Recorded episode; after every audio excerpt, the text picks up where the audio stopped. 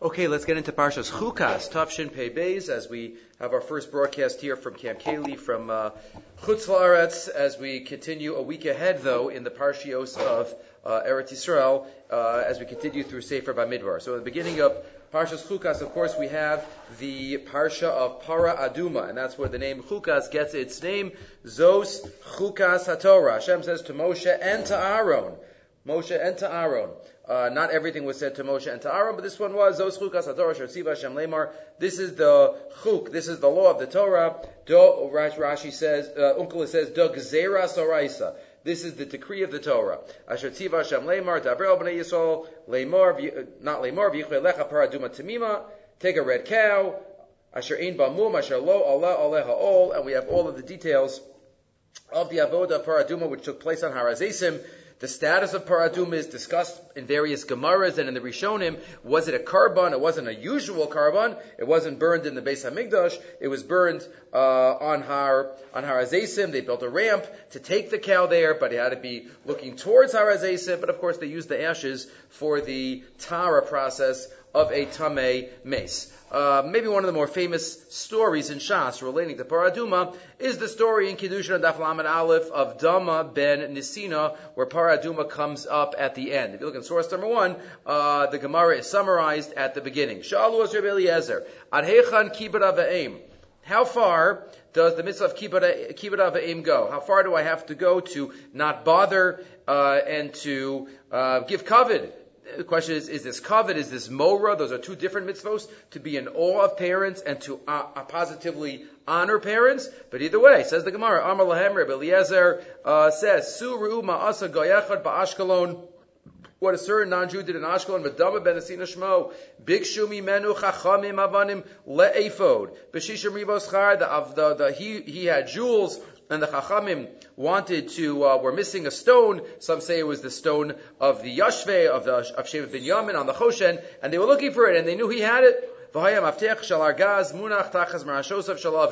And the key of the box that had the stones was under his father's pillow and his father was sleeping and he didn't want to wake up his father, Velot And therefore, even though they would have offered him a lot of money, he said, sorry, I can't wake up my father. And for some reason they couldn't wait, so they left and maybe they got it from somebody else. Lashana ha'acheres, Nasan HaKadosh Baruch Hu the following year, Hashem gave the schar to Dama ben Nesina, Shenodulu para aduma be'edro, that he had a para paraduma, one of the nine para adumas in history, as the Mishnah says in Maseches Para, and the tenth one is going to be Bimosa Mashiach. There were only nine.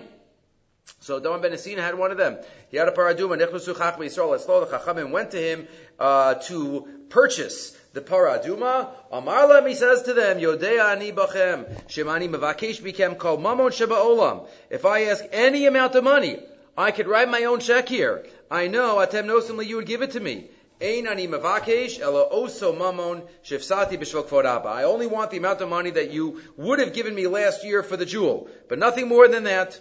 This is the story of Dama ben Nesina. And the question that we could ask from the Chiddushei HaRim was quoted here in the Kol Yo, but the Chiddushei HaRim asked, V'sorach lahavin, Kol Yechiel, Ma'in schar kibbut aveim etzel paraduma. Right, question that's asked by other mafarshim, why is this perfect Mida kineged mida schar. Right? He did amazing kibbut of aim, and that's the context of the Gemara. Those dafim and kiddushin are all about kibbut of aim. So, what does para aduma have to do with kibbut of aim? Right? You might even think that they're kind of opposites. Para aduma is the ultimate in chok, the ultimate in uh, we don't understand it. Gzerahi milafana ein lecha reshus achareha. And kibbut of aim, you know, is up there in terms of the mishpatim, in terms of the mitzvos. If you would ask every somebody on the street, what's the most logical mitzvah, the most the mitzvah that the whole world would agree to, and that's kibbut of aim. So how is paraduma an appropriate schar for a full kiyum of kibbut of aim? So says the Chiddushei HaRim, the first um, the first Gerrer Rebbe. Elak Sha'asa also Goy Maisa Gadol When the Goy, when Dama Ben Asina did this unbelievable mitzvah, Kiyim of, of, of um, Kibbut of Aim, his Ora Kidrug Bashamayim. There was a Kidrug. There was a little negativity in Shamayim against Klal Yisrael. Look what this non-Jew does. Umidas hadin omeres. Hine goy nizar b'mitzvah zu yoser miyam Yisrael. Look what this guy does. He does such a commitment, such a kiyum of, of, um, kibbut aim. So there was a kitrug against Klal Yisrael. So Hakadosh Baruch Hu arranged it to undo the kitrug. And how to undo the kitrug? From the mouth of the non-Jew himself. How did that happen? Lefichach. Fascinating. Baruch Hu l'goy Baruch Hu made it that this non-Jew got the paraduma in his eder, in his flock. Shehu atzmo yodeh. B'shivcham shel Yisrael. Which then what happened? The guy got it, and he made all his money back. That's the money that he, that's the schar that he got. The schar wasn't really a paraduma. The schar was the money that he got, but then what did he declare? When the chachamim said, uh, we would like to purchase it, he says, I know you'll spend any amount of money to fulfill this mitzvah. What is he saying about Klal Yisrael? The mitzvah, the ultimate mitzvah that we don't understand, that symbolizes chok, he himself declares, I know that you Jews will spend any amount of money to purchase this. Yodeani bachem shimani mavakish olam atem li. Hainu. This is the defense of Klal Yisrael. Right? What's the Kidruk at Shemayim? Look how this guy fulfills Kibbutz Aim. But what does this guy himself say about Klal Yisrael? I know you'll fulfill this chok for any amount of money. And what does he say? But I'll take the basic amount of money for what you wanted last year. So he'll take money for Kibbutz Aim, the ultimate logical mitzvah, while he acknowledges that Bnei Yisrael won't take money for the ultimate, I mean, or they won't limit the money that they'll pay for the ultimate chok. Hainu, kisanagoria gedola hi al Yisrael, shemafazer mamona mal shmiras mitzvahs. Klal Yisrael, uh, give away their money for mitzvos. There's no limit. Yafilu ba'an mitzvah she'en latam, even for a mitzvah that's a chok. Muchanim em lases b'mezumanim. Ubesimcha kol hon sheba'olam. They'll give it all away. They'll give it all away. Vilu oso goy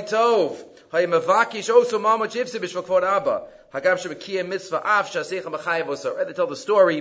Um, I'm not going to mention a name because um, I don't want to. Um, uh, I've heard it b'shem a certain Rav, but I'm not 100% sure. But uh, again, there was a Rav that, that went into the DP camps uh, after the war, and uh, there was one person that, that didn't really believe anymore. And he said, obviously, we're not, we're not judging. Um, and he was just talking to him, and he said, well, what, what, you know, what's, what was the experience? And he said there was some one specific situation that, you know, really he threw it away. There was somebody who, who got a siddur, who snuck a siddur inside the camps, and he was able to, you know, have it. And he was uh, making people pay with their tiny little morsel of bread in order to to uh, to use the siddur. And he saw that. He said a Jew could uh, could do that. Could for, it could make other Jews, you know, pay with their bread. Says, forget it. I don't want any part of this, and therefore I'm leaving. I'm out of here from this religion. So the Rav says to him, I, I understand and I see your point that it's terrible that, that he did that, but look at the other side. The Jews were ready to line up and give their bread in order to have a little bit of time with the siddur. What about that side of it? What about the Mesiris Nefesh of those Jews? Jews would give away anything to do a mitzvah. That's what Dama ben Nasina said. I know you'll give away anything to do paraduma. Just like those Jews during the Shoah, during the World War, that they gave away their little bread to have some time with a siddur. Mika Amcha Yisrael, ready to do mitzvos for HaKadosh Baruch. Okay.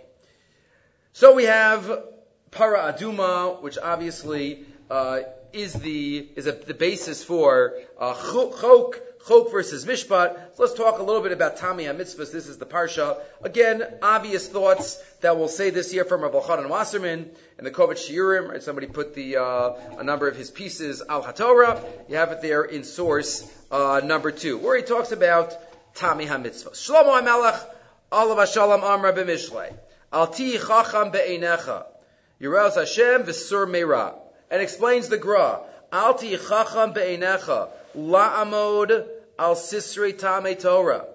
Right? Don't think and try to analyze mitzvahs where you might think there are contradictions between reasons and messages. V'tomar matzasi chachma v'lo kashel. And you'll think that you have all the answers. Ki milanu gadol mishlomo HaMelech. Who is greater than Shlomo and him, and Shlomo himself?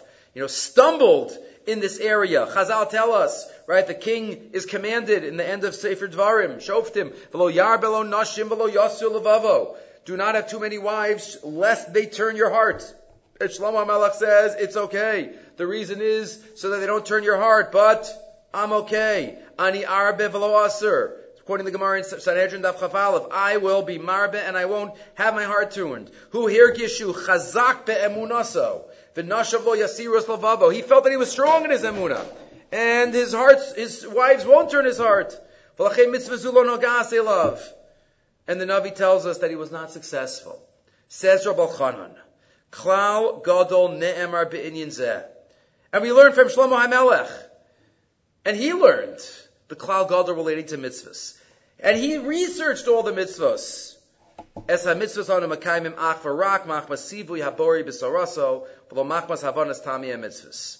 Such an important message. We look to, for reasons for mitzvahs. We try to make them more palatable and, and make them more meaningful for us. But ultimately, ultimately, mitzvahs, both mitzvahs aseh and mitzvahs los aseh, we do because we're avadim. We do because HaKadosh Baruch Hu told us to do it. Again, we should research, and the Rambam himself tells us at the end of Hilchas Me'ilah and the end of Hilchas of, of uh, Tamura that it's good to look for reasons for mitzvos. But that's not the real reason. Those are just messages that we could gain. He says, just as an example, he gives one example.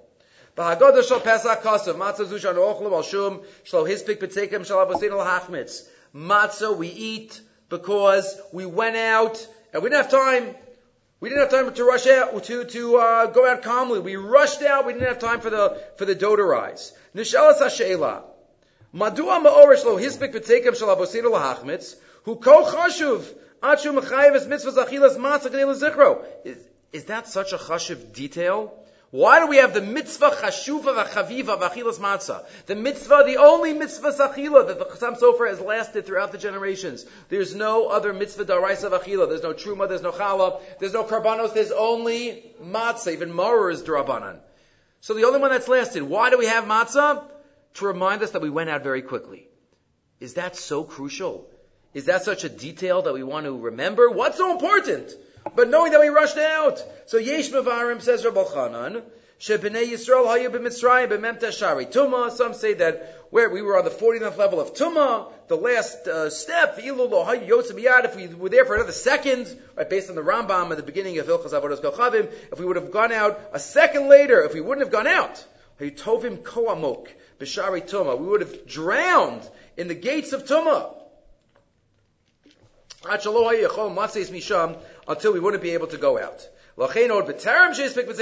Therefore, even before we had the time to fall, Kadosh Baruch Hu saved us. Okay, we remember we went out that second, Hashem rushed us out, so that we wouldn't fall into the 49th level of Tava. Why? You might ask, we had a shear on this uh, in the past, so why did Hashem wait to the last second? So just redeem us beforehand. You didn't have to wait to the last moment. But says Rabbi Chanan, Aval Nira Hezber Nosal. I can think of another idea behind this mitzvah of matzah, of the significance of going out quickly, not having enough time for the dough to rise. Lachara Kasha, he says on line 18. Bnei Yisrael sheyadu shem asidim latzis Mitzrayim. Remember, since Moshe Rabbeinu promised them, and he used the lashon of pakod pakadati from Yosef Atzadik, and they've had makkah after makkah after makkah. Bnei Yisrael know they're going out. They know they're heading out. I might add, especially after Choshech, with those who they knew didn't believe, didn't make it. The only ones who were left are the ones who believed that they're going out. And they uh, Moshe Rabbeinu told them there's going to be makas bechoros. So why didn't they bake earlier? Why didn't they just prepare earlier? Right? They they didn't know that it was so quickly. So start preparing earlier. Why did Bnei Yisrael wait to the last moment? It must be, says Rabbi Chanan, Hahezber hu Yisrael ben amtei shamakos. They already saw nine makas. Maka heim ayu betuchim shemyad and Yosef. They thought after each makkah, okay, they didn't know there were going to be ten. They said, okay, after Dam, let's go. They didn't go out. Svardeya, they didn't go out. All of them. V'afapika, and each time Paro said fine, and then Paro changed his mind. Chazer bo Paro, shilcham. He didn't send them. Heim lo niskavnu hitkonenu. Hapam va'atzivu latzeis b'mitzrayim mitza'am be'emsa. So they didn't know. They didn't think they were going out. They knew at some point soon, but just like after the other makas, they didn't. They weren't ready. They didn't go out. Mikan She Yeshuas Hashem keheref ayin. Even Bnei Yisrael were surprised and shocked. We're going out now? They weren't ready for it. Even though they've been through the Makos. The mitzvah of matzah, that we went out that second, that we didn't have time, means they weren't even ready after the ten Makos. Yeshuas Hashem ayin. Yeshua Yechol Lavo Pidom. Berega Shlom. Even at a, at a moment that they weren't expecting it. And let's appreciate this now, even deeper, says Rabbi Chanan. Namik binyan zeh. B'nei Adam sheragilon lanachish, ma yisrachish ba'asad akarov, al pisha yisrachish al ko ba'avar. Right, usually people, historians, social, sociologists, try to predict the future based on past events. Right, that's what usually is, uh, is done. Zui lamaisa toas, but really, when it comes to world events, and especially Jewish history related world events, which is all world events, it's not predictable. It's not that we can predict everything, right? There's a, there's a cause and there's an effect. Right? The past couple of years in the world, we all know that. Nobody could have predicted what happened in the world the past few years. There's a decision in heaven. Oh, those koli ruah Everything that happens in in, Shema, in in this world is based on a decision upstairs. When it comes to people's behavior, then we could predict. If somebody was at Tzaddik yesterday, Mistam, he'll be at Tzaddik tomorrow. If he was a Russia yesterday, he'll probably be a Russia tomorrow. Ulam But when it comes to the world events, Ein Lanu Hechra Keitzanim Yisrachshu. V'yafilu Ba'asir Akarov right? Even when it comes to very close in the future. Why? Because that's related to Achilas Matzah. Yeshua's Hashem Keref Ayin. Right? We don't know what's going to be. We went out. There's Yeshuos. There's this historical events that happen in different countries overnight. Venimsa, finally. Shemim mitzvah achilas matzah anu lomdim as a yesod. Yeshua's Hashem Ayin. And that's what we can learn from matzah. But that's still not the reason for matzah. And ultimately, says Rabbi Chanan, we eat matzah because HaKadosh Baruch Hu told us to eat matzah. With maybe an infinite myriad of, of reasons that some of them we could connect to and understand and some of them not. Right? We know that Lot and Avraham, they were all involved in the mitzvah of matzah way before the story of Pesach happened. So we see it's not connected directly, but it's just to give us a little meaning and therefore, uh, that's the message as we have every year Parshas Chukas to talk about Tamei HaMitzvos. Okay. Moving right along, so we have the beginning of the Parshas, those Chukas HaTorah, and then later on, we get into all the details of Tumas Meis, and towards the end, Pasuk Yudala, the end of Tumas Meis. Zos HaTorah, Adam Ki Yamas Ba'ohel. This is the Torah when a person dies, Kalabal Oel B'chal Shabal Yitva Shavas Yamim, he'll be tamei v'chol kli pasuach, any open kli inside that's not uh, sealed tamehu, and anybody who touches uh, items that touch a dead body v'cholu, and we go through, and then towards the end of the section, pasachaf. A person who's tamei and does not become tar, he will get kares. What do you mean he'll get kares? For what? Didn't say he did anything wrong. So Chazal tell us that it's talking about a case where he went into the Mikdash. Right? Why else would you be Tameh and get Kares? Because the following part of the Pasuk is, Mikdash Hashem Timei, Meinida Lo Zorak Alav Tamehu. The Brisker Rav, in source number four, is bothered by the Lashon of Zos HaTorah. We know Chazal tell us, the Rambam quotes it in Hilchas Talmud Torah, Zos HaTorah Adam Kiyamas Ba'oel, Ein Adam, a person is not connected to Torah fully, Elohim Meimis Atzmo. Meimis Atzmo, Al Devrei Torah. Okay, that's a remez in this Pasuk. But the Brisker Rav says there's another remez to a halacha, not just a an attitude or a way of life. But Zos HaTorah, he thinks, is alluding to a halacha that the Rambam paskins. And again, this is an example of every word of the Torah, divinely written. Every word is relating to uh, and teaching us and filled with Torah Shabbal Peh. The Torah uses the word Zos Torah. Nire dehu mishum ta parsha midaber sacha me'inyin bias mikdash. As we just saw at the end of the parsha, the context is not just tumas ohel, but becoming tame and going into the base of mikdash. Kidim Lebasov Asher Yitva V'lo Yischata. As Mikdash Hashem Timei. Says the Brisker Rav, there's an unknown halacha of the Rambam in Hilchas Bias Mikdash. V'hinei bebias Mikdash das HaRambam based on a Tosefta. The nomer bahalacha misuyemes. The ein chayavin rak al tumas shel Torah bilvad. You're only chayav kares, the full iser, if somebody violates a tumah that's mentioned explicitly in the Torah. V'lo al tumah shel divrei sofrim, af shegam him tumasa sofrim. But not on a tumah that's learned out using one of the midos, shator and reshes bahem. It's learned out from Chazal. It's Torah Shabbat Peh, it's Daraisa. But still, you're not chayiv. Tumas mikdash on that. V'chayiv alev malchus bishub truma u'maiser sheni v'avodu betuma. Other areas of halacha, you'll be chayiv daraisa with malchus. Call makom beikir hashem. But when it comes to knisa lemikdash, chalukim hey mahadadi. All the other halachas that learned out Torah Shabbat Peh are different than when it says beferish in the Torah. The zunikres tuma shal Torah, the zunikres tuma shal divrei sofrim. There's still a difference in what's called chaloshem, a different in status, even though they're both biblical. Ubebias mikdash no tznaim is suyam, and when it comes to the isser of going into the base of mikdash when one is tamei, there is a special din, den chayav and rak al tuma shal Torah bilvad. Only tuma that it is written in the Torah, tuma mufureshes, as he quotes the uh, Tosefta on line 18, Ma'aprat Mefurish Temeos Hamifurashos Min HaTorah.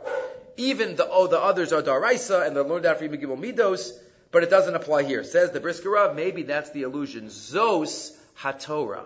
Right? What's written in the Torah itself explicitly, Adam Kiyamas Ba'ohel, so only that has the halacha, the full halacha of Bias Mikdash. Right? This is not such a common example, but there are cases where there's davar hamafurish batorah, something that is explicit in the Torah is different than other dinim da'araisa. Rav Asher Weiss has a has a ma'amar where he talks about 18 levels of halachos, sources of halacha, starting with mafurish batorah. Then there are halachas that are learned out from the Yud Gimel Midos. And then there is a category called halacha Moshe Misinai. And then there's a category of Dvarim HaMefurashim Mipi Moshe Rabbeinu.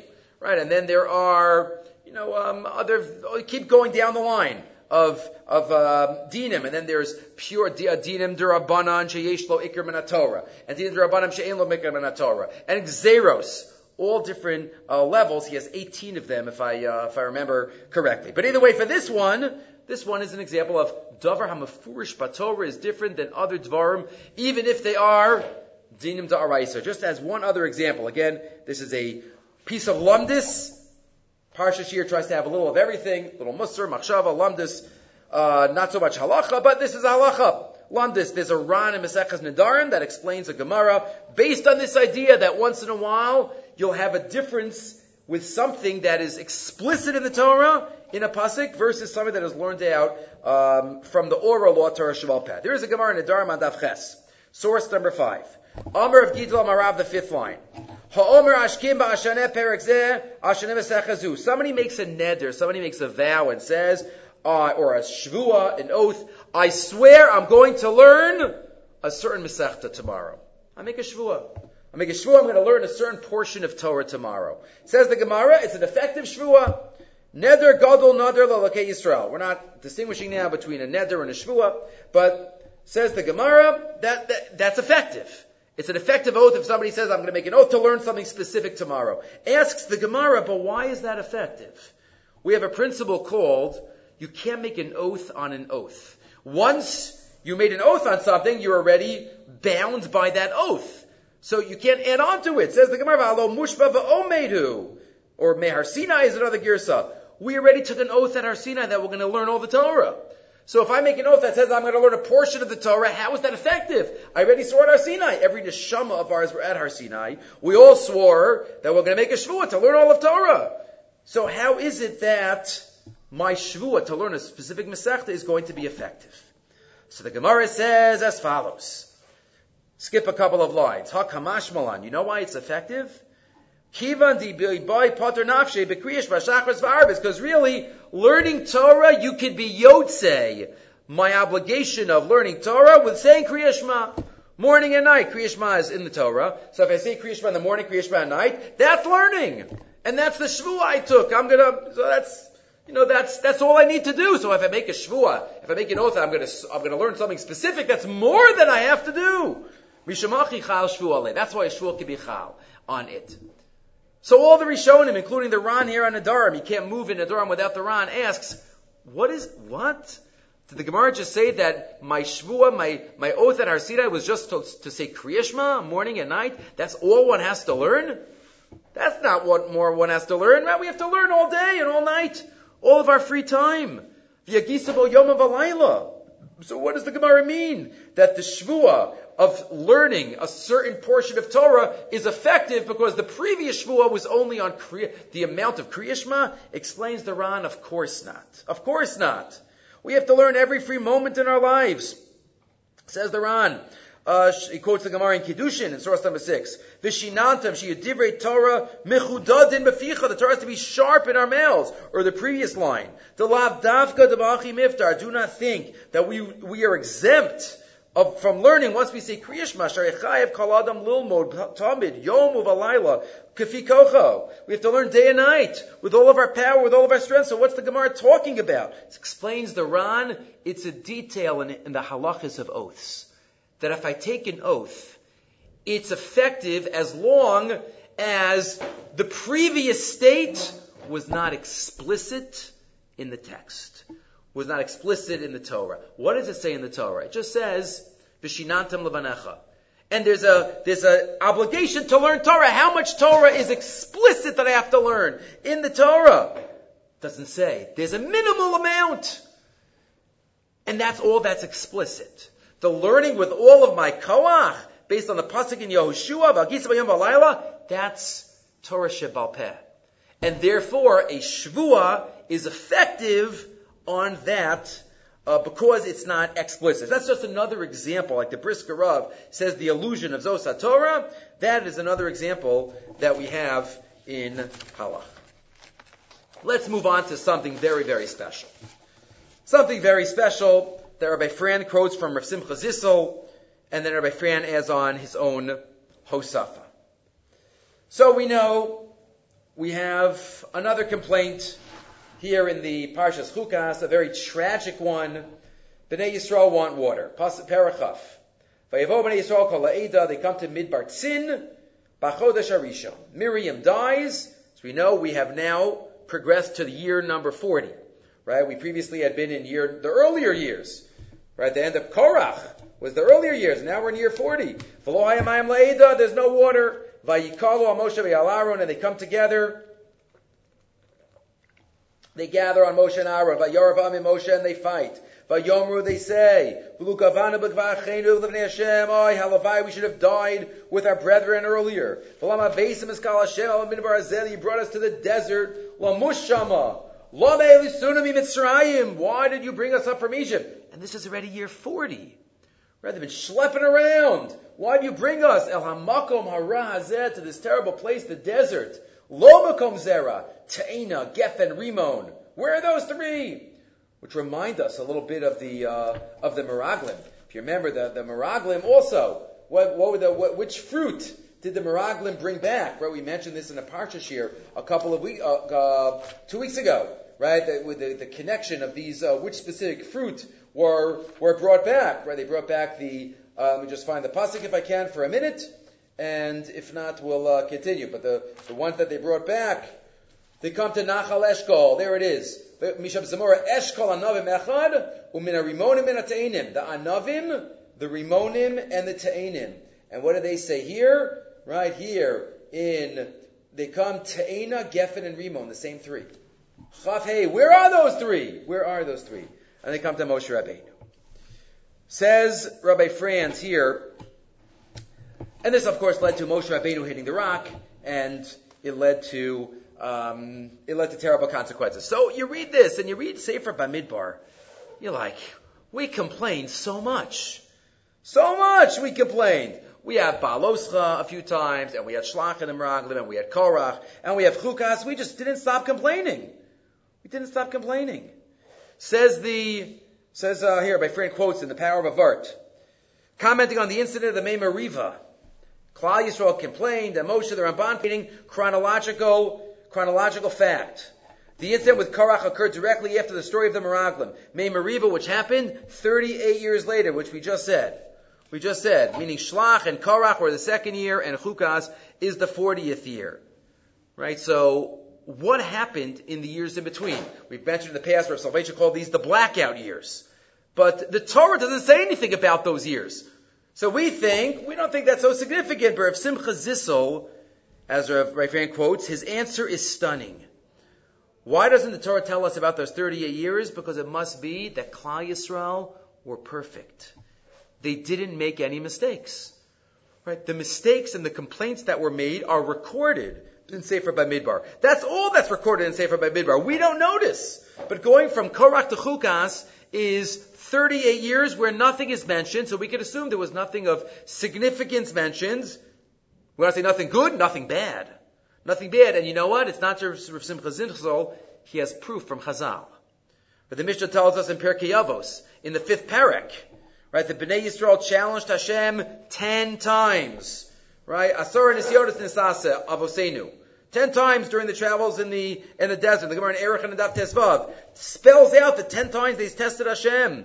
All ten were either during the first 18 months, the first year and a half, except Mei Mariva was, was year number 40. Meaning there were no other nisyonos. No other times did we test HaKadosh Baruch Hu. The Mishnah would have said those tests.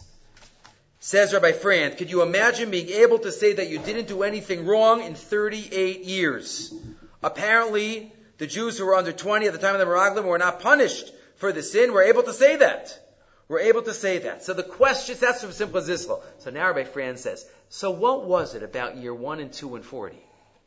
What was it about? Why, why did we fall?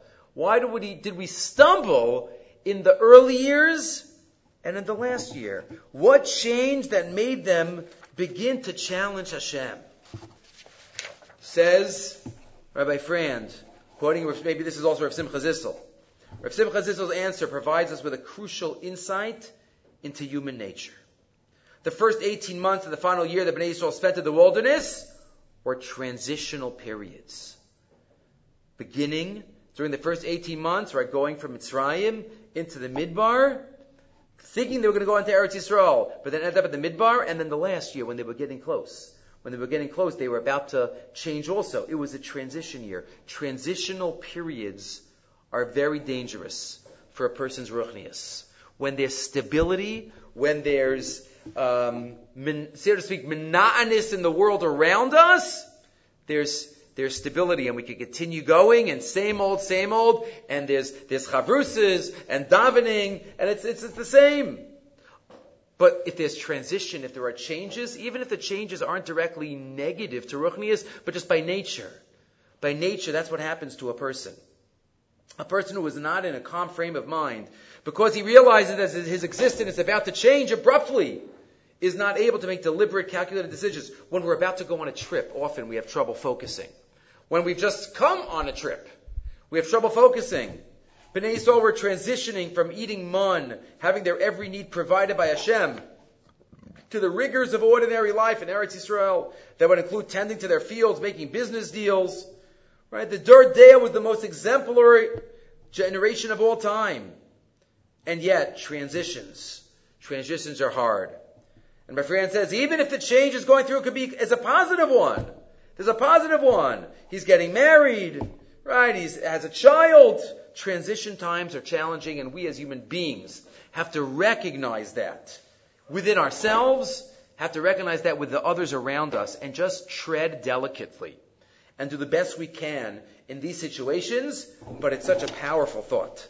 A powerful thought, first of all, part one, to recognize that we didn't do anything wrong in 38 years. Right? There was only 10 nisyonos, and there was 9 and 1, nothing in the middle. And part two, why? Why were these challenging times? Because of the transition. Transitions are potentially dangerous, and we have to do what we can to try to succeed and accomplish even in those, in those transitionary moments.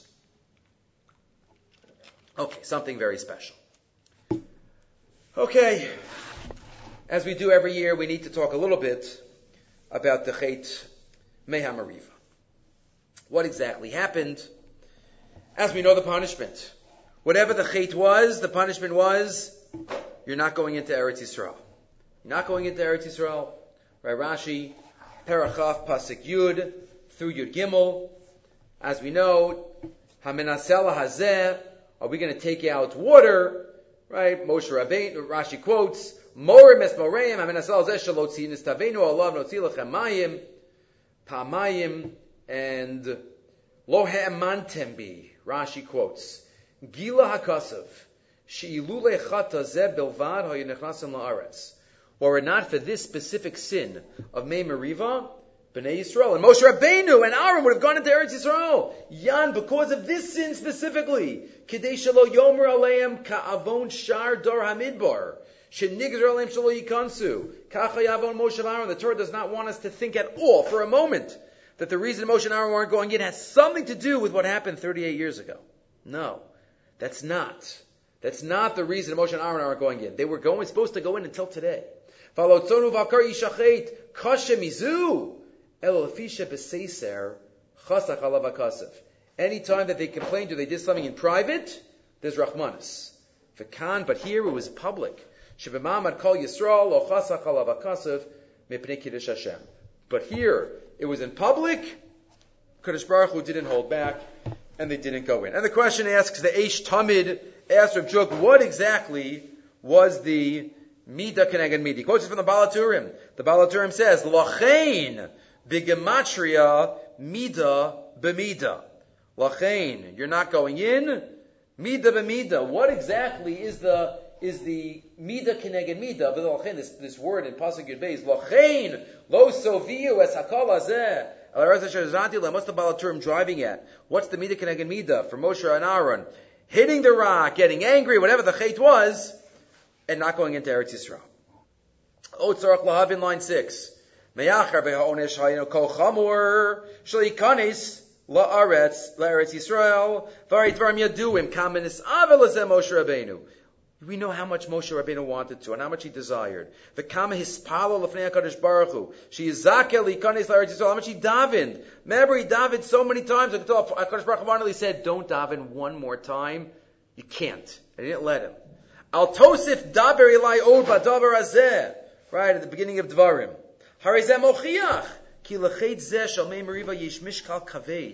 was a heavy price. Right? Whatever the chait was, why didn't Moshe then do tshuva and do vidui? Maybe he could have gotten into Eretz Yisrael that way. Right? By, by being misvada. David HaMelech was misvada. Ruvain, Yehuda, so many people did tshuva. So there was a chait here that got a punishment so why wasn't Moshe Dinar Moshe Benu try to do tshuva then? Lo matzinu. Imkein yesh b'nei ma lo matzinu shasa Moshe tshuva al chaytzeh. Rak espalo al bitul akzera. Avalo vada, avalo asa tshuva al kach. B'tzarech beer. So what's the midah keneged midah of not going into Eretz Yisrael? Why didn't Moshe Rabbeinu do tshuva? And what's pointed out by many in Tfilas Geshem, when we mention a number of biblical figures that have to do with water and rain, and we say bischus them, right? Chon chashras mayim. We mention them bischus Moshe, who hit the rock and brought water. Zachor masui b'tevas gomim and amayim. He was pulled from the water in his reed basket. Namo dalo dalav v'hishket son mayim. Skulecha es samula mayim. All of those are okay. Al haselahach vayetzu mayim. B'tzid kochon chashras mayim. We mentioned in, in uh, Tfilas Geshem where we're mentioning the zechuyos of the biblical figures. Al haselahach vayetzu mayim. Kfar niskashu rabim. Many are bothered, says Rav Druk. Halo ka'es. Anu maskir minyanim sheish b'em kedei la'orer zchus. Bishvil sheyavo hageshem lebracha v'lo leklala. So we mentioned Moshe Rabbeinu. It doesn't seem like such a schus. Hayalanu lahastiro. Ulahatznio lechora. We should hide it. So what exactly was the tzidkus? B'tzidko chon chashras mayim. It was a chait. It wasn't tzedek. So what are we driving at? V'ketza nefach ma'ora zeh mechait l'tzedek. So he quotes Yesh Ratzu Lomar. Some say. Maybe this isn't referring to the the story in Parshas Chukas. Maybe it's referring to the story back in Shmos where Moshe Rabbeinu was supposed to hit was supposed to hit the rock and it came out, but he doesn't like that because there it doesn't say Sela, it says Tsur, a different type of uh, of rock, and here it says Ala Selahach Vayetzumayim, and that's what's mentioned here in in Chukas, v'dibartem el hasela le'enehem. So he quotes the name of his father. Line 26. Ubier avi morizal. Ki atam shakadosh baruch hu tziva l'Moshe Rabbeinu. L'daber l'asel lakosa. The reason Moshe Rabbeinu was commanded by Hashem to speak to the rock and not hit the rock. As we know, Rashi quotes, If they would have spoken to the rock, Ha'eda. Then I would have been more sanctified. Why? Because Bnei Yisrael would have done a Kavachomer. If a rock who doesn't talk, doesn't hear, doesn't need any parnasa, this rock fulfills the word of Hashem. Surely we should fulfill the word of Hashem. Moshe Rabbeinu knew that svara. Moshe Rabbeinu knew that kavachomer. You know what Moshe Rabbeinu also knew? That we might not follow it and there might be a terrible kitrug on Klal Yisrael if Moshe Rabbeinu talks to the rock and the rock gives water, and then Bnei Yisrael don't listen when Moshe Rabbeinu talks to them. Moshe Rabbeinu yada shasidim b'nei Yisrael lachto v'lo lishmoa b'kol Hashem rachman litzlan v'im kain yalem kitrug no rain it'll be terrible kitrug even the rock listens to the Dibur Shamakom and the rock doesn't get any schar Moshe hits the rock, he basically takes one and sacrifices himself for the team. He says, I can't have Klal Yisrael have such a kitrug against them. So he didn't talk to the rock, he hit the rock. It kind of sounds like a Yonah story. Remember one of the reasons that Yonah didn't want to go to Nineveh because he knew that Nineveh would do tshuva and then that would let him look, make Bnei Israel look bad. Look, this non-Jewish nation do tshuva after only I said something to them. Klal Yisrael had so many Nevi'im come to them and they didn't do tshuva. Terrible. So Yonah runs away. So it could be that that's what Moshe Rabbeinu did as well. Moshe Rabbeinu hit the rock because he wanted Klal Yisrael not to have such a kitrug against them. He wanted Klal Yisrael to be able to continue. Memela Mavur, Shakazu Nikres, this is his Sidkus. Bitzidko Chon Chashras Mayim, Kiyoyaba Masa Shal Sidkus, Umasiris Nefesh, Shal Mamish, Mitzido Shal Moshe Rabbeinu. It was Mesiris Nefesh of Moshe, Avur Klal Yisrael. Kdelam Noah Mehem, Kitrugim Gedolim, Bizmanim Sheyalocha Badel Torah. And that's why we mentioned it in Geshem. And that is why it continues, it says, Right? That's why Moshe didn't do tshuva. Because if Moshe would do tshuva, then what? It would take away his chait. He would be ki'ilu, he's talked to the rock, and then the kitrug would be back. He doesn't want that. That would ruin the whole thing. Top of the next page. If you would be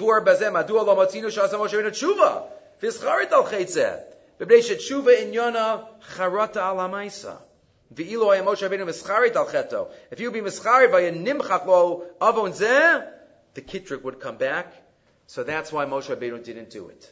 Because our greatest leaders, going back to Moshe Rabbeinu, were Moser Nefesh for their flock. And the most important thing is their flock. It's not their own covet. It's not their own, their own abilities, and even not their own spirituality of going into Eretz Yisrael. It's all about the people. It's all about the people. Okay. Two more thoughts for this evening. One is from Rav Shach. Rav Shach notes here in the in the in the Likut L'Sitcha Elyon, he quotes that we know many of the pshatim of the Chet of Mei Meriva, and one of them, the Rambam, the Moreh Nevuchim, the Ramban mentions a number of them, including this one. The Rambam says it was kas, right? It was anger. Shimuna Hamorim, right? Listen, you rebels. Moshe Rabbeinu got angry, and Hakadosh Baruch Hu was makbid on that anger. Ke'en roy adam kamo koes. This was an appropriate cause. It leads to davar zegorim lechil Hashem, b'pnei sha'am lamedin mikol dibur midiburo, umikol tnua bitnu osav. Says Rav Shach, what's the Rambam saying? The Rambam is not just saying angry. Somebody gets angry, so then, you know, that's, that's worth, worthy of losing Eretz Yisrael. We have to appreciate it. Says Rav Shach, Halo Pashit L'chol Bardas. Moshe Rabbeinu lokas kafishi misar betfisasenu. Moshe Rabbeinu didn't get angry like we get angry. You know, we all lose our temper sometimes. So we lose our temper, and Moshe Rabbeinu lost his temper. No, we can't say that in the same breath. We can't totally put it in a di- totally different world, or else then it's not, you know, teachable for us. But it's still not, it's still not the same as the the language of Tanakh, Begova Einayim. It's not Begova Einayim. We're not like equal. Moshe Rabbeinu was in a different galaxy, but at least it's still in the same, you know, created world. The anger wasn't reflecting an inherent evil trait. Amnam, but even if it was anger of a different type, says Rav Shach, you know what the problem was? Moshe Rabbeinu was somebody that was looked at. Fine, Mitzan Moshe Rabbeinu might not have been angry, but people thought it was anger. People looked at him and recognized that it looks like anger. And when somebody is a person who is looked at by others, that's a tremendous responsibility. The Gemara sometimes says, Adam chashav shiny. Sometimes we have to hold ourselves to a higher standard because we know other people are watching. Amna me'achar v'hayinu more la'adaso v'chulam l'meidim mitnuosav v'lokrim mehem dugma u'mekavim lahasik v'derech zes oshram bazeh wabah they're going to follow everything Moshe does. Lachein ha'isa eze tfiya af on the tia kala shal ragzanus shoysa rak lamarisainav was only on the externally still. It was a manigat tzibur a marbit torah larabim he has to be such a savlan such a dugma yishit such a, a personal a personal um, example, a personal role model, because they didn't look after him. Bitu acharei Moshe, as we know, they look for mumin, they look for chesronos. We have to do whatever we can. If we have a yarmulke on our heads, if we are known as an Orthodox Jew, if we are known as God's people, then we have this responsibility. Because people are always looking at us. People from within our community and people from without. And the more we know, the more responsibility we have. The more we're connected to Torah and mitzvos the more that other people, there could be others that are very close to us that aren't as inspired. But we have to have that responsibility for our children, for our grandchildren, for our neighbors, for our work buddies. We have to make sure that we wear that badge of responsibility with pride. And even if it's something that, you know, naturally we should react in a certain way, we have to try to do our best. Says Rav Shach, we have that responsibility. Kol ben Torah tzarach lizkar. Nimsa michutz lakasli yeshiva. If somebody is a ben Torah, somebody's learning a bachar, a yeshiva, when he's outside the kasli yeshiva, he has to be super duper, higher level in terms of his midos, in terms of how he interacts. Chova kfula umuchupeles, lahanim shem shamayim. To make sure people look at him or her and say what a great thing it is to be somebody does Torah and mitzvos. Okay, the last uh, offering for this evening um, is the Yesodistic Rambam in the Pirush Mishnayos. The Rambam in Akdama Techelek, where he talks a lot about, uh, that's where you have the, uh, the Yud Ikarim, and other discussions of, of, he has what, uh, describing Nevuah, but there he also has an important comment where he discusses three approaches to Agadata. Agadata is defined as any non-halachic part of the Gemara. It's hard to describe, describe what it is. Because it doesn't mean stories. Agadata sometimes means stories. Not just stories. It can mean, it could be aphorisms. It could be uh, me- other messages that's not a story, but anything that's not halachic. So the Rambam says there are three ways to understand Agadata. Source 13. And at the end, he's going to quote a pasuk from our parsha. From the end of the parsha. He's going to quote a pasuk from all the way at the end where Bnei Yisrael, let's just do the pasuk and then we'll appreciate it. Bnei Yisrael complained to Moshe, Perek of Aleph pasuk. Why do you bring us here to die in the desert? This mun is disgusting. This mun is putrid. We're going to get back to that pasuk. How is it that they thought the mun was disgusting and putrid? Right? How is that? How is that? So the Rambam says here in the Pirush Mishnayos in 13, regarding Mamari Chazal. There are three groups. The Rambam says there are three groups. One of them, he says, is a Nebuch. One of them is Apikarsus, and the other one is right. Harishona the Romash Reisi says the first one. The first group, again, in the Rambam's day, most people were illiterate. They weren't taught to read and write. They were simpletons. But the Rambam says what I have seen a lot of, Asher Risi uh, Chiburav Umasha Shamati. What I've heard, Alav, Hein Ma'amina Mosam Apshata. People who take Agadata and they understand it literally. Everything is literal. They don't think there's any hidden meaning. They see that Eliyahu flew through the air, and there's this uh, a seven-headed dragon, and they read all of these Gemaras, and they think it's literal. Kulan And the impossibilities are regarding in, in their mind, um, you know, something that that uh, has to be explained. Uh, People think this way because they don't, they're, they're not well versed in wisdom and depth of understanding. They just don't know. They don't have the wisdom. It's beyond their capabilities to think deeper. They don't have, they didn't have a teacher to teach them. Visovrim, and they think, They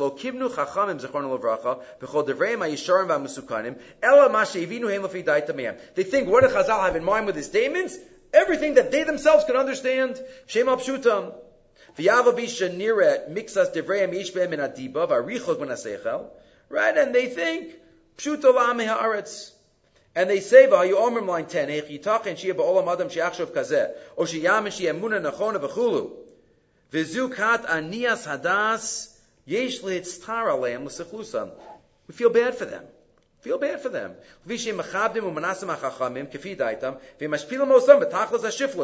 Right? They just, they don't understand.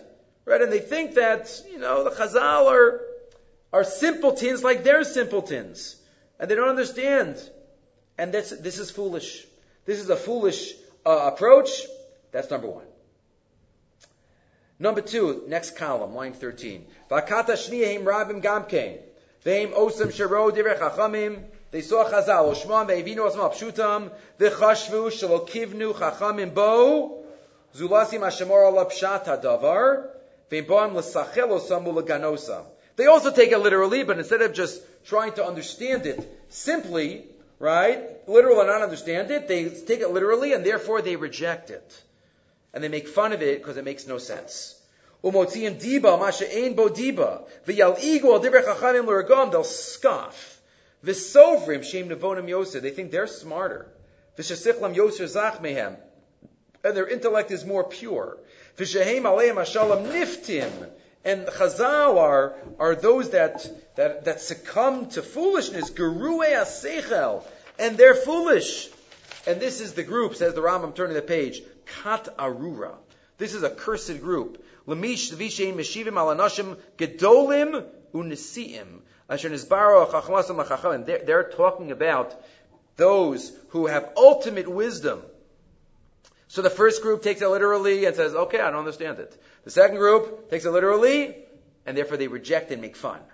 And then, of course, you have the third group, the ultimate uh, understanding, and that is understand that it's not meant to be taken literally, and there's a lot of depth to it, and even if I don't understand everything, I respect it and honor it. It's a very small group. You, you can't even call them a group because there are so few of them. They recognize the depth of Chazal, and that they're telling the truth, and they told us truths in riddle form, in ways that we need to try to understand it. There are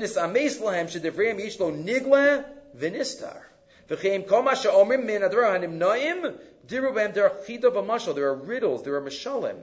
And that's what Chachamim, that's what Chachamim, how they uh, transmit, because they don't want everybody understanding all of their words. And there's ultimate Divrei Chachamim Kulam B'Dvarim El Yonim Shem Atachlis. And if you turn the page, he says now, and this is what, what relates to our parsha, says the Rambam to the reader of this Hakdama. If you are one of the first two groups, then you might as well stop reading now. Because you're not going to get anything out of it. And maybe even just the opposite. Don't. Don't study my words. You'll